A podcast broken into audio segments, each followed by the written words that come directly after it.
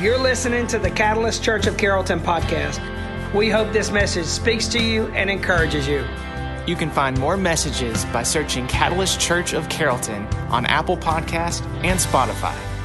Learn more at iamcatalyst.net. Y'all know how we're rolling, right? If you weren't here last week, every message of this series we are going to pray over our lives. Y'all ready? Tell somebody I'm with you. Tell somebody I'm with you. Actually, tell me right now. Tell me I'm with you, Ben. I know there's a lot of moving parts, but we're moving with it. So every every message of this series, and to be honest with you, I added several more weeks. I don't know how long this series is going to last, but we're going to stand up. We're going to pray at the beginning. The message that the apostle Paul, excuse me, the prayer that the apostle Paul prayed over all of us. Tell somebody I'm with you. I'm with you. Matter of fact, I'm trying to find it right here. I got so many notes because things are crazy and I'm going to find them, find them. Here it is. We don't have a screen. I was going to make you pray it with me, but I'm not going to do that because I got the words. Y'all, yeah, I got them. Y'all don't. Y'all ready? Say, I'm with you. Ephesians chapter 3, Paul was in a jail cell, and this was his prayer for us. Then Christ will make his home in your hearts as you trust in him. Keep in mind, he's in prison.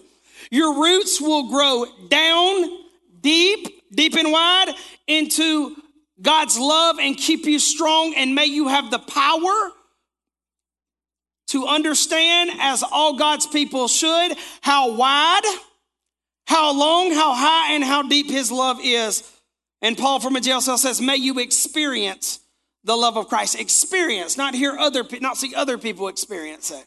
Not hear other people talk about it, not me hear me preach about it. May you experience the love of Christ, though it is too great to understand fully. Then, then you will be made complete with all the fullness of life and power that comes from God. Now, all glory to God who is able, who is able in your situation through his mighty power at work within you, not with outside of you, within you within us to accomplish infinitely more than we might ask or think. Glory to Him in the church and Christ Jesus through all generations to come forever and ever. Give God a round of praise. That was what Paul was praying over you.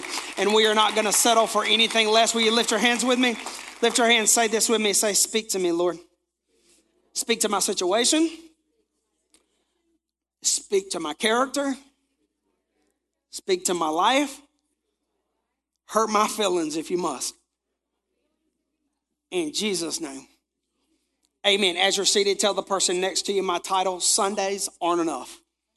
Sundays aren't enough. We didn't print these shirts out for nothing. Sundays aren't enough. There's a lot of times that life happens and some things happen that it's just not enough. And I'm gonna tell you, Sundays aren't enough. Week two of Deep and Wide, God wants you to experience Him. God wants you to be close and connected with him. God, Jesus told Peter and he told all of us, Peter and us, saying me, saying me. He told Peter and all of us, he said, I have given you the keys to the kingdom. Peter says himself in scripture, he says that we are partakers. You are partakers of the divine nature. Peter says we have been given great and precious promises. Over the years, I've had people all the time actually tell me, I wish I could feel like I do on Sundays at Catalyst every single day of the week. I've heard it all the time, especially when people are going through heavy seasons. I wish I could feel like I do on Sundays every day. You want to know the truth? You can. Sundays aren't enough. You can. God wants to bless you, use you, and invest in you more than just on Sundays. And He wants you to invest in Him and your relationship with Him more than just on Sundays. You invest in your spouse only once a week, you'll be divorced really quickly or cheated on really quickly. Sundays are not enough. What God wants to do in your life and what He wants you to invest in your relationship with Him Sundays are not enough. Jesus told Peter, we love to talk about Him walking on the water. Jesus told Peter, it probably wasn't on a Sunday, He said, Come to me. And coming to him required stepping out of a boat in the middle of the storm, sink or swim, live or die. But if you want to walk on water, come to me. It was very simple. Peter went out into the boat and he trusted God enough to jump to walk right on the water in the middle of a storm that he was going to sing. Jesus met, kept it very simple. We overcomplicate it. He says, Come to me, all who are weary and carry heavy burdens, and I, Jesus, will give you rest. He didn't say, in other words, don't go to women, don't go to men, don't go to drugs, success, alcohol, respect, whatever you go to. Jesus said, Come to me. He kept it really simple. He told Matthew, who wrote the book of Matthew and was a tax collector, a tax collector in Jesus' day was like a our was not like an IRS agent, it was like a drug lord, like a pimp. That's how bad they were. That families lost everything because of these guys, these bottom feeders. And Jesus says two words to him. He says, Follow me. And the book of Matthew, Matthew never says a thing.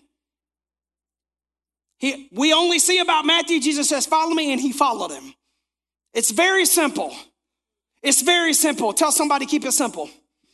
Keep it simple. That's what we're going to do today because deep and wide, we have this idea in our culture that living a deep life is complicated. Deep isn't complicated. Living your life for something bigger than yourself and having character that is bigger than the common person that really has given up on seeking and, and believing in what God's promised us, it really isn't complicated. What we do is we overthink and we overcomplicate things that we either don't want to do anything with uh, don't feel like we can or don't feel like we deserve to do anything with Him. We overthink it, we overcomplicate it, and we end up sabotaging it. And today, Catalyst is a very, very simple message. Y'all ready to keep it simple? Because I don't want you to be try to confuse yourself so you don't have to do anything with it. This outline is very, very simple because the good news is also challenging news. But it isn't complicated. It's very simple. So we don't have the outline on the screen. You got a bulletin in front of you. We've started putting fill in the blanks so that you can actually take notes. We can remember it and do something with it. Tell somebody I'm with you. I'm with you. You with me? You ready? We're about to dive into this thing because we are not going to overcomplicate the things that got the simple things are what change your life. And you need to simplify some things so that you aren't confused. And I'm telling you, Sundays aren't enough for what God wants to do in your life. Sundays aren't enough. It may start here, but it can't end here. Y'all ready? Very, very simple. Here we go. Do what Jesus said and do what Jesus did. Do what Jesus said and do what Jesus did. This is what Jesus said. You don't want to know what he said? Here it is. Teacher, by the way, the person he called teacher. So this is a scholar. This is an Old, an Old Testament scholar asking Jesus this question. A guy who literally memorized probably most, if not all, the Old Testament in Hebrew. Teacher, which is the most important commandment in the law of Moses? This is an expert in the law of Moses. Jesus replied, You must love the Lord with all your heart. Love the Lord your God with all your heart, all your soul, and all your mind. This is the first and greatest commandment, and the second is equally important. Love your neighbor as yourself. The entire law and all the prophets, the entire Old Testament, are based on these two commandments. Jesus kept it so simple, he probably insulted this guy.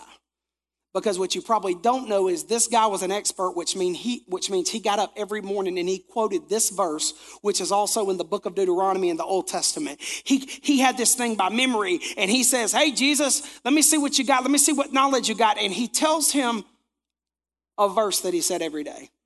Jesus kept it simple. Jesus did not complicate it. We complicate it because that's what we like to live in confusion so we can excuse ourselves from doing what God said we, to do. He kept it simple. So simple that he probably insulted him. Matter of fact, if you go to John chapter 13, Jesus actually ups the game. He says, A new commandment I give you love others as I have loved you. And by this, loving and treating other people as he loved and treated other people, you, they will know that you're my disciples by how you love one another. That's what Jesus said. That's what he said. It's not, it's very, very simple. But here's what he did. Because Jesus didn't just say it, he did it, and he asked us to do it. Jesus didn't say he was going to do something about it. We like to talk about the things we wish we could do, but Jesus actually stepped out of the boat and did it. This is what Jesus did. I just got a few. Matthew 14, Jesus saw the huge crowd as he stepped out, stepped from the boat, and check this out. Man, this is missing today and he had compassion on them and healed their sick. You're like, I can't heal anybody. Well, I got something for you. Matthew chapter 15. Then Jesus called his disciples and told them, Oh, we missed this right here. I feel sorry for these people, is what Jesus said. We don't have empathy right now, we have complete aggression. And Jesus himself said, I feel sorry for these people. They have been with they have been here with me for three days and they have nothing left to eat. I don't want to send them away hungry or they will faint along the way. Jesus cared about people. He didn't just say it, he showed it and he did it. And he says, Love the Lord your God with all your heart and love your neighbor as yourself. He didn't just say it and ask us to say it, he said it and he did it. Jesus felt sorry for these people. This is the feeding of the 4,000. Most people preach on the feeding of the 5,000. This is actually a different occurrence. Similar story, different time. It said he felt sorry for them. He had compassion. He didn't give them platitudes like we do because we, you know, we're Americans, right? He didn't say, hey man, uh, you're hungry, teach a man to fish, feed him for a day. Excuse me, feed a man a fish, feed him for a day, teach a man to fish, feed him for a lifetime. Because here's the thing about that it's hard to teach anybody anything when they're hungry. He didn't go around saying, man, we gotta, you gotta hold yourself up by your bootstraps because you don't know what they've been through. They may not have any boots. We love to quote memes. We love to quote memes about everybody's fighting a battle, so be kind. You just may not know it. Well, that's what it looks like. You don't know what hell they've been through.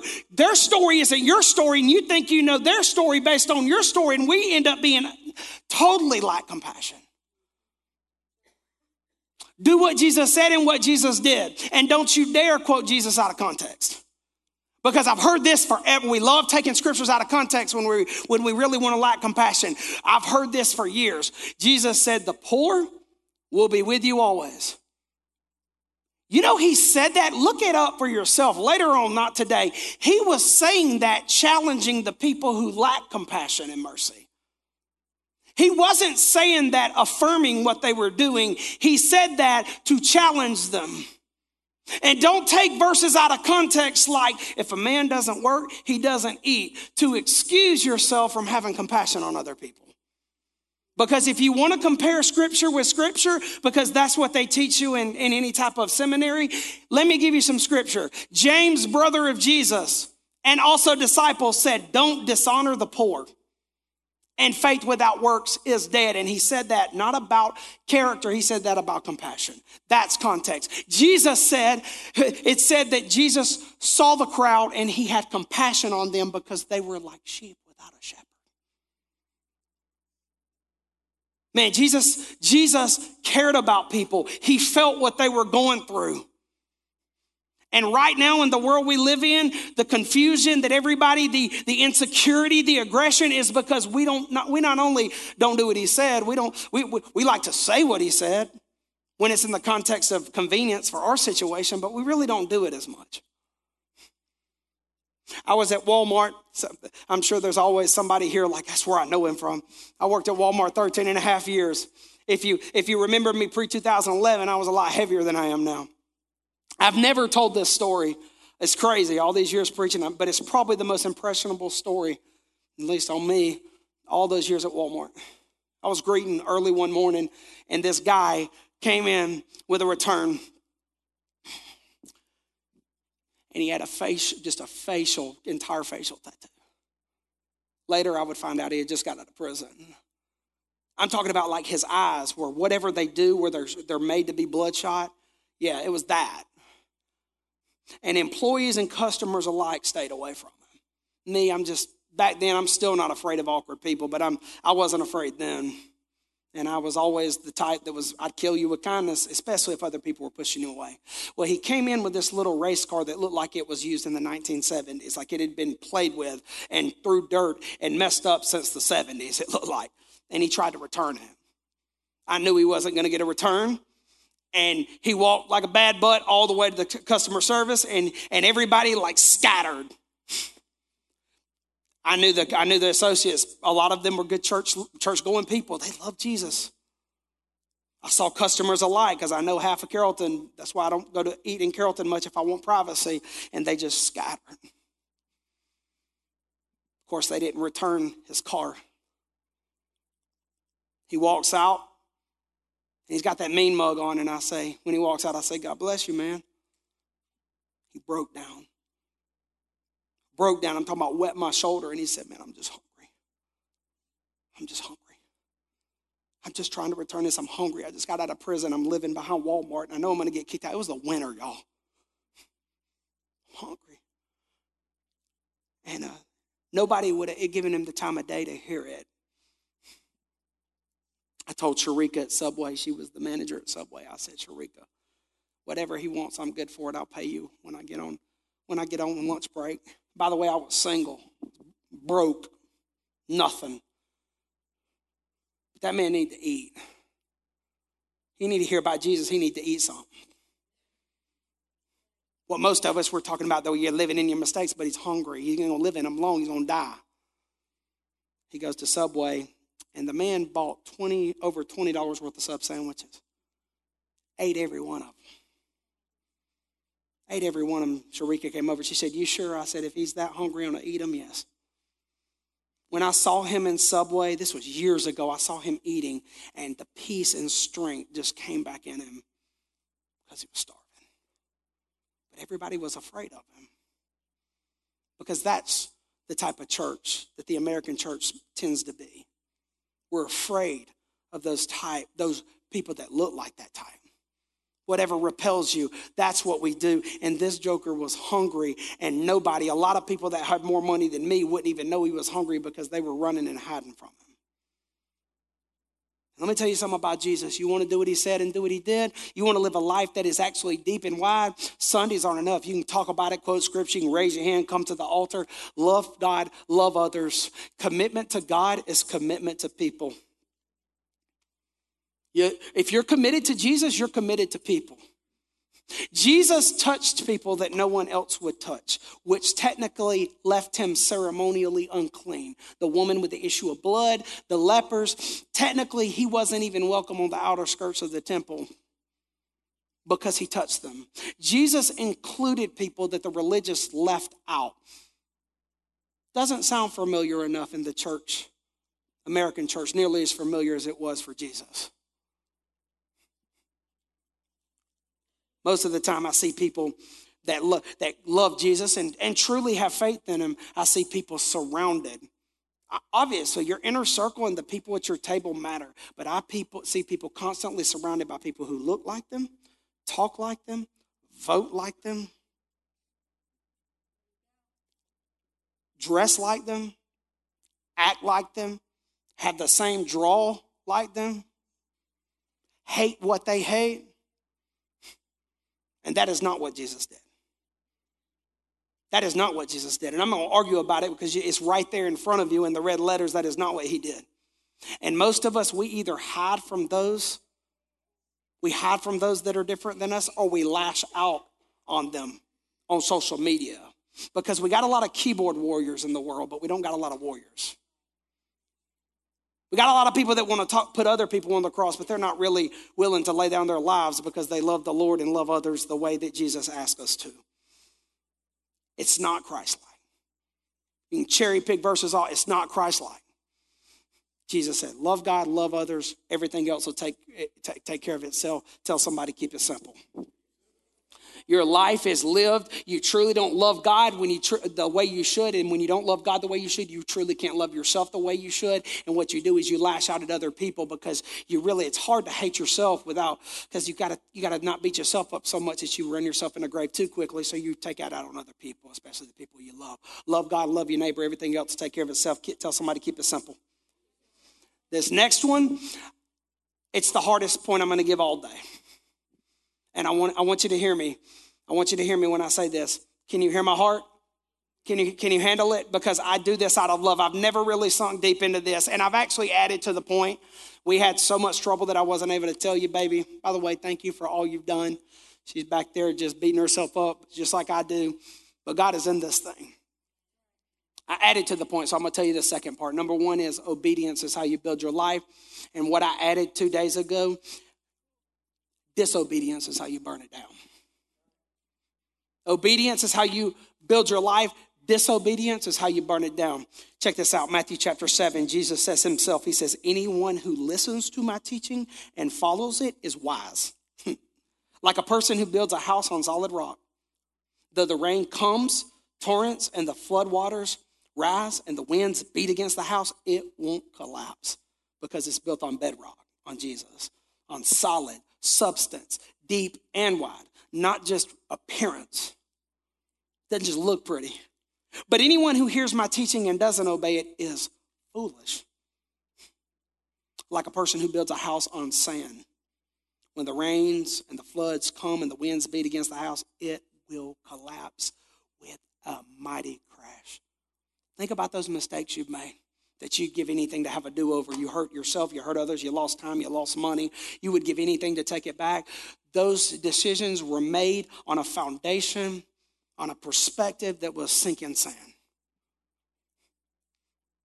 In the, in the scripture, it calls Jesus the chief cornerstone. In a stone structure, the chief cornerstone was the stone that the entire the weight of the entire structure could rest could hold it all that's what a chief cornerstone is the bible says jesus is the chief cornerstone you will not lose. The scripture teaches and Jesus teaches you will not lose if you build your life on me, if you obey me, if you trust me. Jesus says if you build your life on a foundation that has depth, me, what I'm telling you, the principles I teach, if you don't just live the principles but trust me as the person, the God who loves you, you will not lose. But the thing about it is, all, a lot of us are building on sand, but some of us, when you build nothing, when you choose to build nothing, you're building something. Indecision is a decision. And when life wrecks you because circumstances are coming at you, life is not fair. Matter of fact, life is a lot more unfair when you're following Jesus and truly love Him because God wants to show Himself strong in you. And I'm going to tell you, life is coming at you. And if your life isn't built on a solid foundation where you trust Jesus enough that you're not just living for the, for the wide, you're not just trying to build something big that looks pretty. You want depth in your life. You don't want to hold superficial conversations about superficial superficial things. I've learned more than ever. I'll walk away from a conversation a lot more than I used to. And Jesus, build it deep and wide. And Jesus says, if you build it on me, you obey me, you'll have you'll be deep and wide. And the chief cornerstone, build it on him. Build it on him. Obey him, trust him. And here's the thing, what I'm about to tell you, I am as, re- if anybody that knows me, if you're a guest or you've not been here long, you'll eventually know me. When there's a reason to rebel, when there's a reason to rebel against the status quo, when there's a reason to bow up and make a hard decision that people may not like, but it's the right decision, whether they like it or understand it, I am your guy. I am a gamer.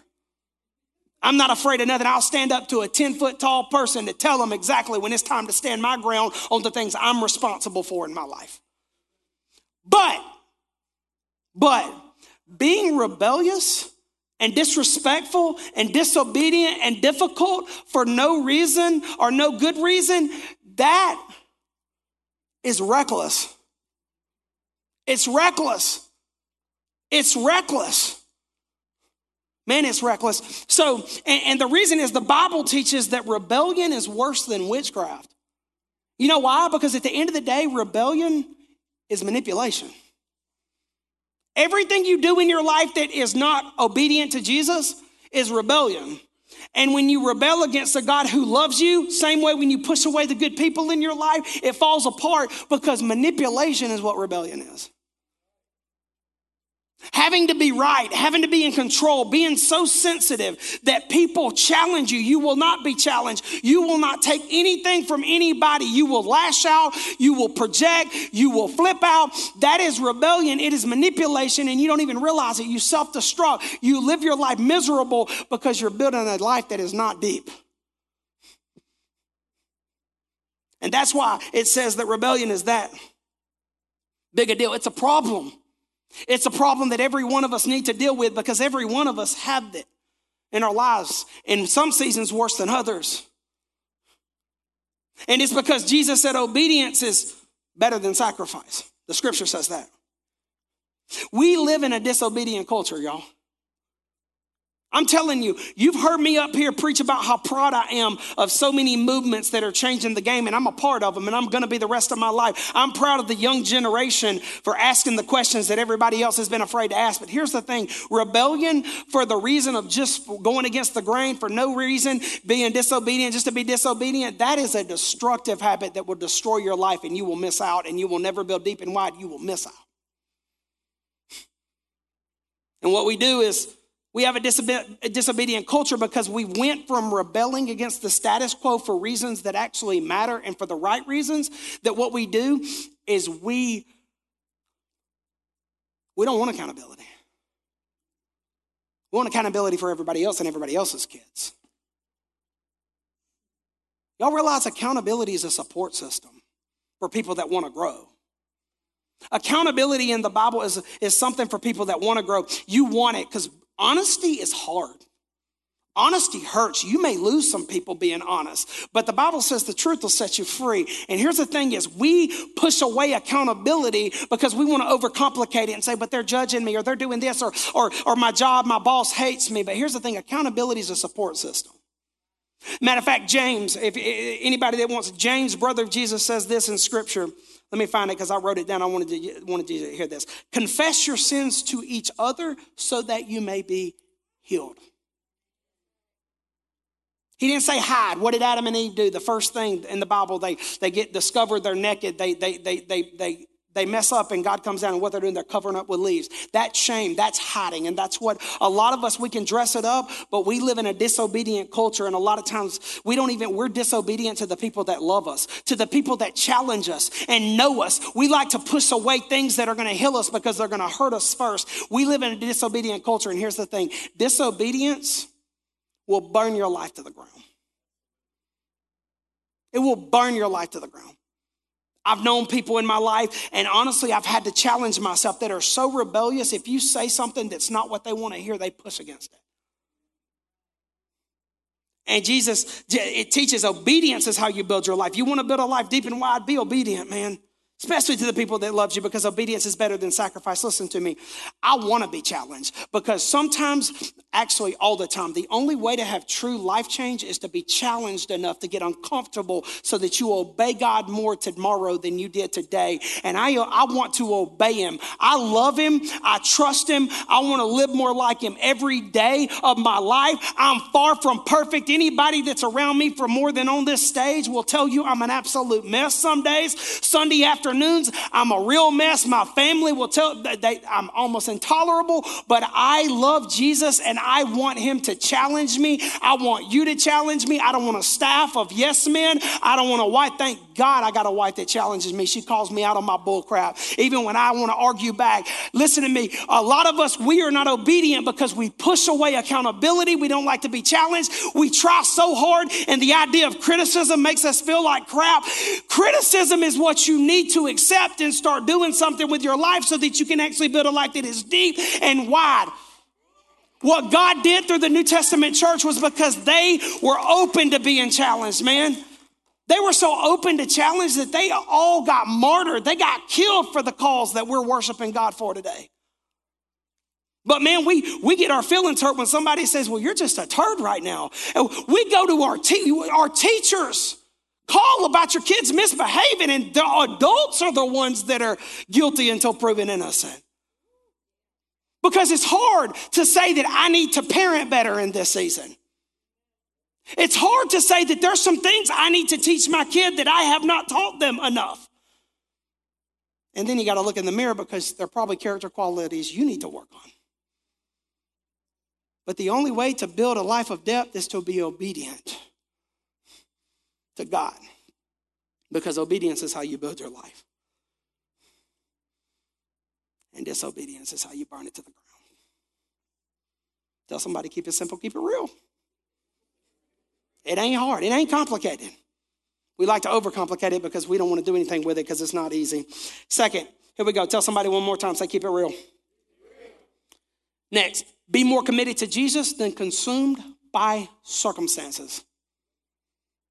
Philippians chapter 4, I've told you before, it's one of my favorite of Paul's letters. He was in prison. He was in the, one of the worst seasons of his life. Everything and everybody was coming against him, even the people that were supposed to be on his team. Here's what he said Philippians 4, verse 11. He says, Not that I was ever in need, for I have learned how to be content with whatever I have. I know how to live on almost nothing or with everything. That's a good test of character. We like to talk about, man, when you're left with nothing, you'll find out what's in you. No, honestly, when you have everything, it's a good test. Men, when you got a wife that you outkicked your coverage, but you go out trying to get something on the side because you think, oh my God, can I do a little bit better? Sometimes when God is giving you the absolute best blessing and you take it for granted, that's a test too. I didn't get any amens because somebody was like, ooh.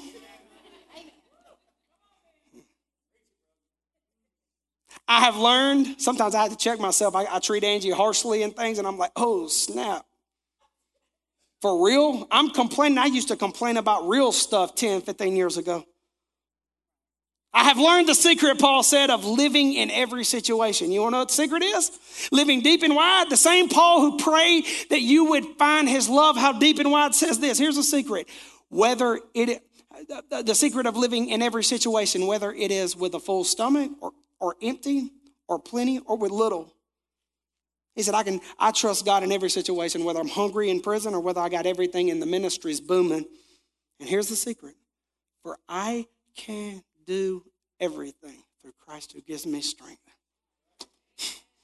We don't even realize this. We quote that out of context. I hear, I hear, I hear great football players put it on their helmet and they're like, I can do all things through Christ who strengthens me. Like I can do what anything I want to do, when I want to do it, how I want to do it, because I'm a bat. I'm that, you know, that, that's what we do. That's not at all in the context of what Paul said it. Once again, we like to take the Bible out of context when we don't want to do anything with it. Paul was addressing pettiness that happened in the church that he planted. You look at the beginning where there's bickering going on, and he says, I can do all things through Christ who strengthens me. He's saying, You can do all things when you are committed to him. Same in verse 19. Everybody likes to quote, My God will supply all my needs according to his glorious riches. No, Paul said, Philippi, God will supply all your needs according to his glorious riches when you make him your source. You go out trying to find success and everything else and compete and make yourself feel like you're enough. You will be empty and you will die miserable. Don't take it out of you aren't going to jump over the moon. I'm not going to be the next LeBron because I can do all things. My God, no, I'm committed to Jesus. And Paul was in prison because church people were persecuted him. Not the Jews that killed, killed most of the disciples. Read chapter one. People that benefited from him being locked up because they had bigger crowds. They were jealous of him. They were the reason he was in prison and not being able to preach the gospel. And Paul said, I have learned to be content. Whether I'm broke hungry, have everything. Why? Because he trusted Jesus. He was more consumed, he was more committed to Jesus than consumed by circumstances. He even said, I, he even says, God gets the glory. Let him preach. Let him preach because at least somebody's preaching. I'm here, here locked up. That's the attitude he had. That's the attitude. Paul was not consumed by circumstances because he was committed and he trusted Jesus, but we live guarded lives. We live guarded. Your spouse probably don't even know you, some of you. You've had your walls up so high and you're going to die never feeling the love that God truly wants you to feel. Yeah, you may get hurt, but you never experience the love of another person because God created us to love Him and love others, and you don't experience it living guarded. Paul was unguarded. I was talking to Shannon a couple weeks ago. Y'all know that I've I love Shannon at Southern Hills. We're different generations, got some different theologies, but man, he is my friend. And it's been a while. We've had a busy few months, and we sat down week before last and had lunch. And he was, we were talking about it, and he's kind of started the conversation. He says, um, man is like when, when, when things are heavy, when things are hard, when I feel guilty for complaining because a lot of times I'm exhausted. And he says, you know, I feel guilty because I'm living the life that most people dream of. I said, oh, I feel you. I said, I feel you. I feel bad for, for giving people hope and telling stories that I went through 15 years ago, 10 years ago, or when I was three because what God has done in my life. I've seen what He can do. I said, I said, but. I said, but Shannon, you got to hear me on this. I said, the weight of responsibility that we carry in ministry, most people couldn't and wouldn't want to carry. Oh, I'm blessed. I'm blessed. The reason I can manage it is because what I get to go home to and what I've seen God do, I'm committed. Not perfect, but committed.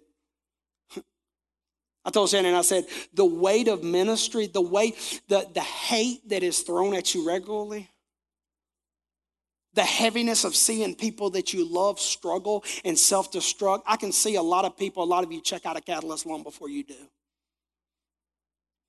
Long before you do. And I know what you're going into and I know what's going to happen. And it breaks my heart, but there's not a thing I can do about it except love you and pray for you. Because I'm not God, He is man the, just the, the, the hard decisions that you have to make and if you don't make them if you don't hit everything head on the unpopular decisions that you have to handle with your spouse privately while other people think they know what they're talking about publicly. It's a heaviness that i never knew an exhaustion existed like it until i became a lead pastor. Even as an associate pastor i had no idea the heaviness. So i said yeah absolutely i'm grateful but most people never will know the, the type of heaviness. The empty, I'm not talking about up here when I empty my heart out and I go home and can't even see straight sometimes. I'm talking about every day wanting to do the best I can and not do it perfectly and, and just failing constantly, but saying, Jesus, I'm committed to you. I don't care how hard the season is. I'm more committed to Jesus than I'm going to be consumed by circumstances because Jesus said, Love God, love your neighbor. That's how you live. That's how you don't lose yourself, and that's how you don't lose yourself in any season. He was committed, man. He was committed. He was committed.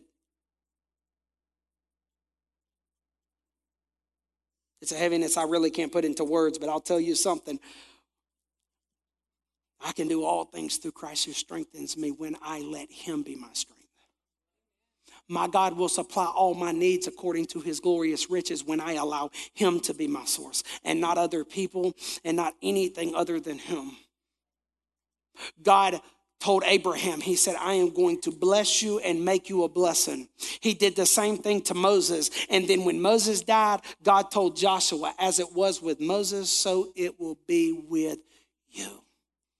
Same is true for you. Same is true for me. Your story and my story, my story and your story, and our story and their story. But the gospel is still the same catalyst.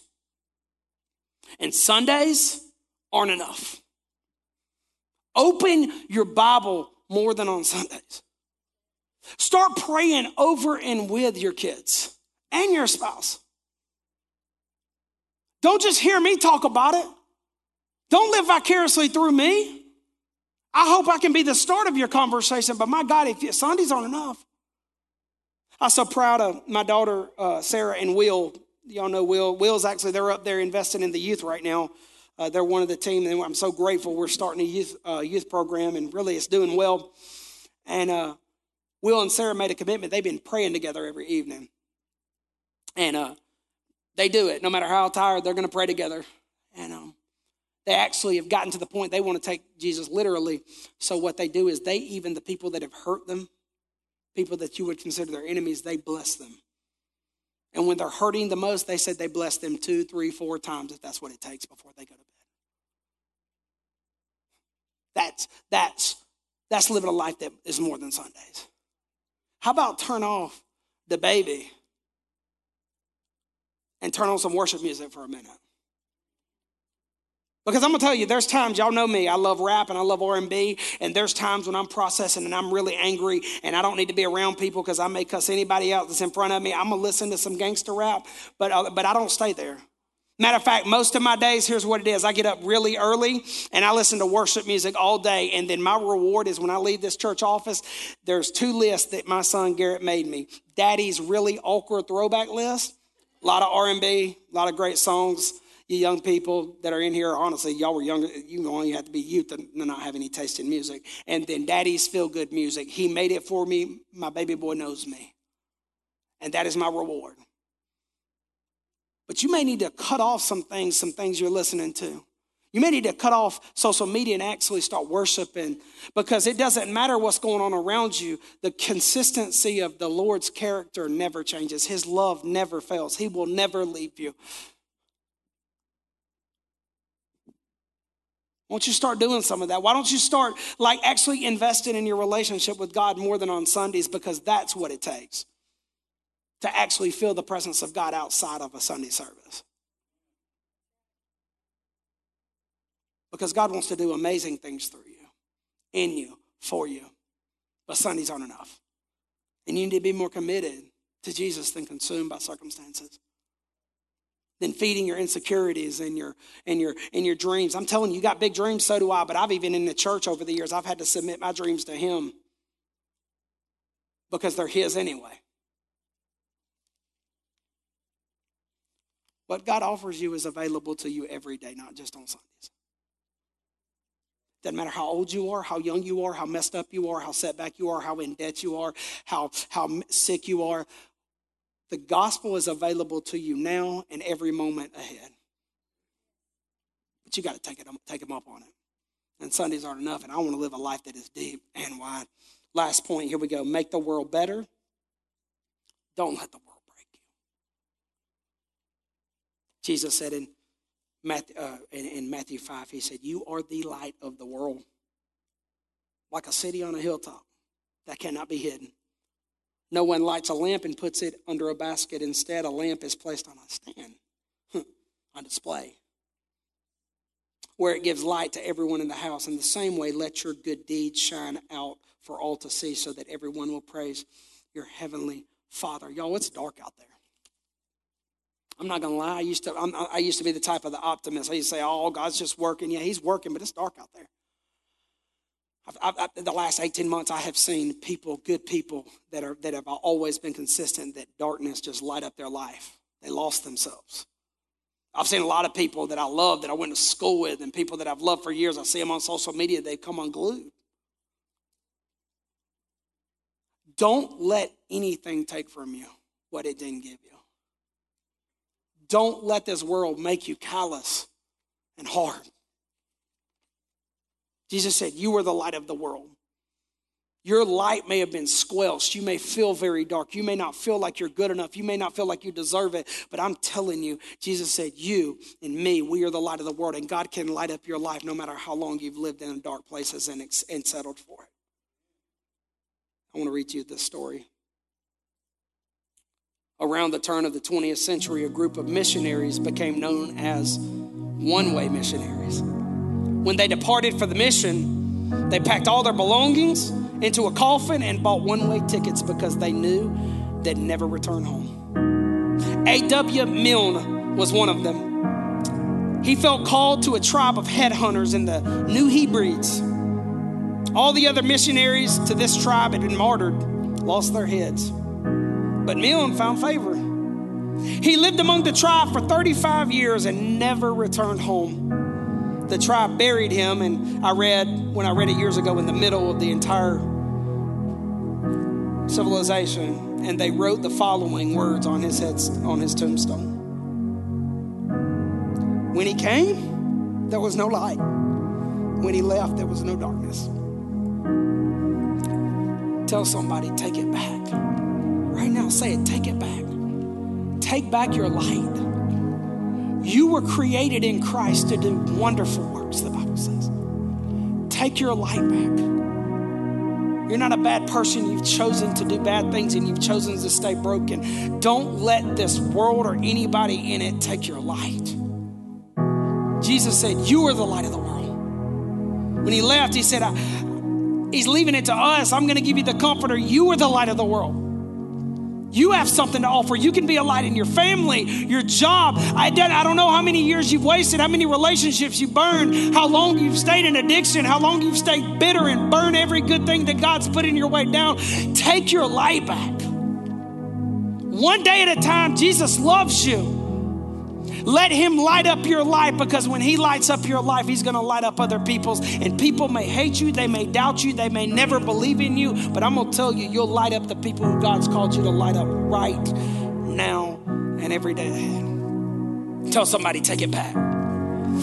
more than on Sundays. Saturday through Sunday, Monday, Monday through Sunday, yo. Take it back. Take it back. Take it back. The world is a dark place that you're supposed to light it up. And you, God is enough, and what He's called you to do is enough. And we are going to go deep and we are going to go wide. We are going to be committed to Him, Catalyst. We are going to obey Him. We are not going to sit around and let everybody define us and everything around us define us and everybody else burn us down because we're disobedient. We are going to bring Jesus close. We are going to learn His ways. We are going to trust His heart. I don't know how long this series is going to last, but we are going to go deep. My mama used to always say, I hate superficial conversations. I like to go deep. Well, Telling you, we are going to go deep because you don't go wide until you go deep. And if you go wide, if your pop- popularity outgrows the work of God in you, you're in trouble anyway. Because you can build something big and it come crashing down and hurt a lot of people. Jesus loves you so much. And it's very simple. Invest in that relationship. Make it a priority. Thanks for listening. We'd love to know your story. Let us know how this message impacts your life. You can message us at info at iamcatalyst.net. We're here for you and we are for you. If you have a prayer request, you can message us at prayer at iamcatalyst.net. To keep up with what's going on at Catalyst Church in Carrollton, visit us on Facebook, Instagram, and YouTube. Jesus cares about you, we care about you, and we hope you join us again on the Catalyst Church of Carrollton podcast.